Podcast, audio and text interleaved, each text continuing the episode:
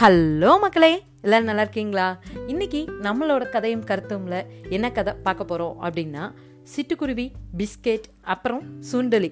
இந்த மூணு பேரும் அவங்களோட லைஃப்பை எப்படி என்ஜாய் பண்ணுறாங்க அதுக்கப்புறம் அவங்களோட லைஃப்பில் எப்படிலாம் நடக்குதுன்றது தான் இந்த ஸ்டோரியை பற்றினது அதாவது இந்த ஸ்டோரியில் என்ன கருத்து வருது அப்படின்னு பார்த்தோம்னா நமக்குன்னு ஒரு ஃப்ரெண்ட் இருக்காங்க. அவங்க வந்து என்ன பண்ணுறாங்கன்னா நமக்கு ஒரு அட்வைஸ் கொடுக்குறாங்க. அந்த அட்வைஸை நம்ம லைஃப்பில் அப்ளை பண்ணால் அது நமக்கு சூட் ஆகுமா? இல்லை அது நமக்கு நன்மையை தருமா தீமையை தருமா? இது எதுவுமே நம்ம யோசிக்காமல் நம்ம அப்ளை பண்ணக்கூடாது. அதுதான் இந்த கதையோட கருத்து. வாங்க இப்போ கதைக்குள்ளே போகலாம். அதாவது ஒரு ஊரில் யார் யார் இருந்திருக்காங்கன்னா சுண்டலி பிஸ்கெட் சிட்டுக்குருவி.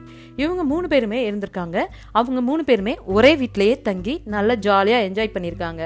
அதாவது பிஸ்கெட் என்ன வேலை செய்யும் அப்படின்னா தினமும் தண்ணி எடுத்துகிட்டு வரும் அப்புறமா அடுப்பை பற்ற வைக்கும். இதுதான் அதோட வேலை. அப்புறம் சிட்டுக்குருவி என்ன பண்ணும்னா சமைக்கிறதுக்கு தேவையான விறகுகள் அதாவது சுள்ளின்னு சொல்லுவாங்கல்ல அதை அடுப்பு பற்ற வைக்கிறதுக்கு. ஸோ அதை எடுத்துகிட்டு வரும். அப்புறமா சுண்டலி என்ன பண்ணும்னா சமைக்குங்க. இவங்க மூணு பேரும் நல்லா ஒற்றுமையாக இருந்திருக்காங்க. இப்போ சுண்டலி சுண்டலி வந்து வீட்டிலேயே இருந்து சமைச்சுக்கிறோம். பிஸ்கட்டும் வீட்டுக்குள்ளேயே தான் இருக்கும். ஆனால் சிட்டுக்குருவி என்ன பண்ணுவோம் விறகு எடுக்கணும்னா வெயிலில் போய் வெளியில் எடுத்துகிட்டு வரணும். ஸோ இது வந்து இந்த சிட்டுக்குருவிக்கு இது நாள் வரைக்கும் அந்த அலுப்பெல்லாம் தெரியல. ஃப்ரெண்ட்ஸோட ஜாலியாக என்ஜாய் பண்ணியிருக்கு.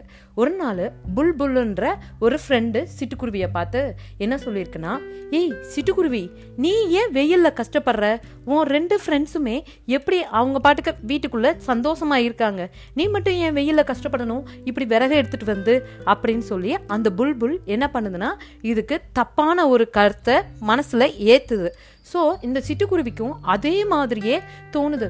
ஐயோ நம்ம தான் ஒருவேளை கஷ்டப்படுறோமோ? நம்ம ரெண்டு ஃப்ரெண்ட்ஸும் ஜாலியாக வீட்டுக்குள்ளேயே இருக்காங்களோ? அப்படின்ற மாதிரி இதுக்கு திங்கிங் ஏற ஆரம்பிச்சிருச்சு. நைட் எல்லாம் யோசிக்குது. ஐயோ நம்ம மட்டும் ஏன் கஷ்டப்படணும்? நம்ம மட்டும் ஏன் கஷ்டப்படணும்னு சொல்லிட்டு இந்த மாதிரியே திங்கிங் ஏறிடுச்சு. ஸோ இந்த ஹெல்ப்பை புல் புல் பண்ணிட்டு போயிடுச்சு அதுக்கப்புறமா மறுநாள் காலையில் இந்த சிட்டுக்குருவி அவங்க ரெண்டு ஃப்ரெண்ட்ஸ் கிட்டேயும் பேசுது. என்ன பேசுது அப்படின்னா நீ சு சுண்டலிக்கிட்டேயும் பிஸ்கட் கிட்டேயும் என்ன சொல்லுதுன்னா நீ வந்து இனிமேல் நான் போய் அந்த விறகுகளை எடுத்துகிட்டு வர மாட்டேன் நீங்கள் தான் போய் விறகெல்லாம் புறக்கிட்டு வரணும். நான் இனிமேல் ஒரு வாரம் தண்ணி எடுத்துகிட்டு வரேன் அடுப்பை பற்ற வைக்கிறேன். இன்னொரு வாரம் நான் சமைக்கிறேன். இனிமேல் என்னால் விறகு எடுத்துகிட்டு வர முடியாது. மூணு பேரும் வேலையை ஷேர் பண்ணிக்கலாம் அப்படின்னு சொல்லிட்டு இந்த சிட்டுக்குருவி கட் அண்ட் ரைட்டாக சொல்லிருச்சு.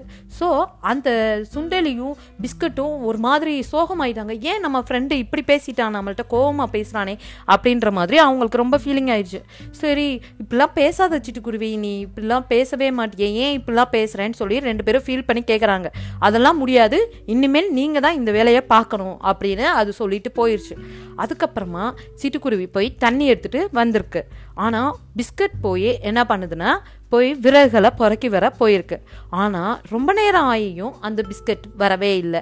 பிஸ்கட் போனால் யாராவது சும்மா விடுவாங்களா?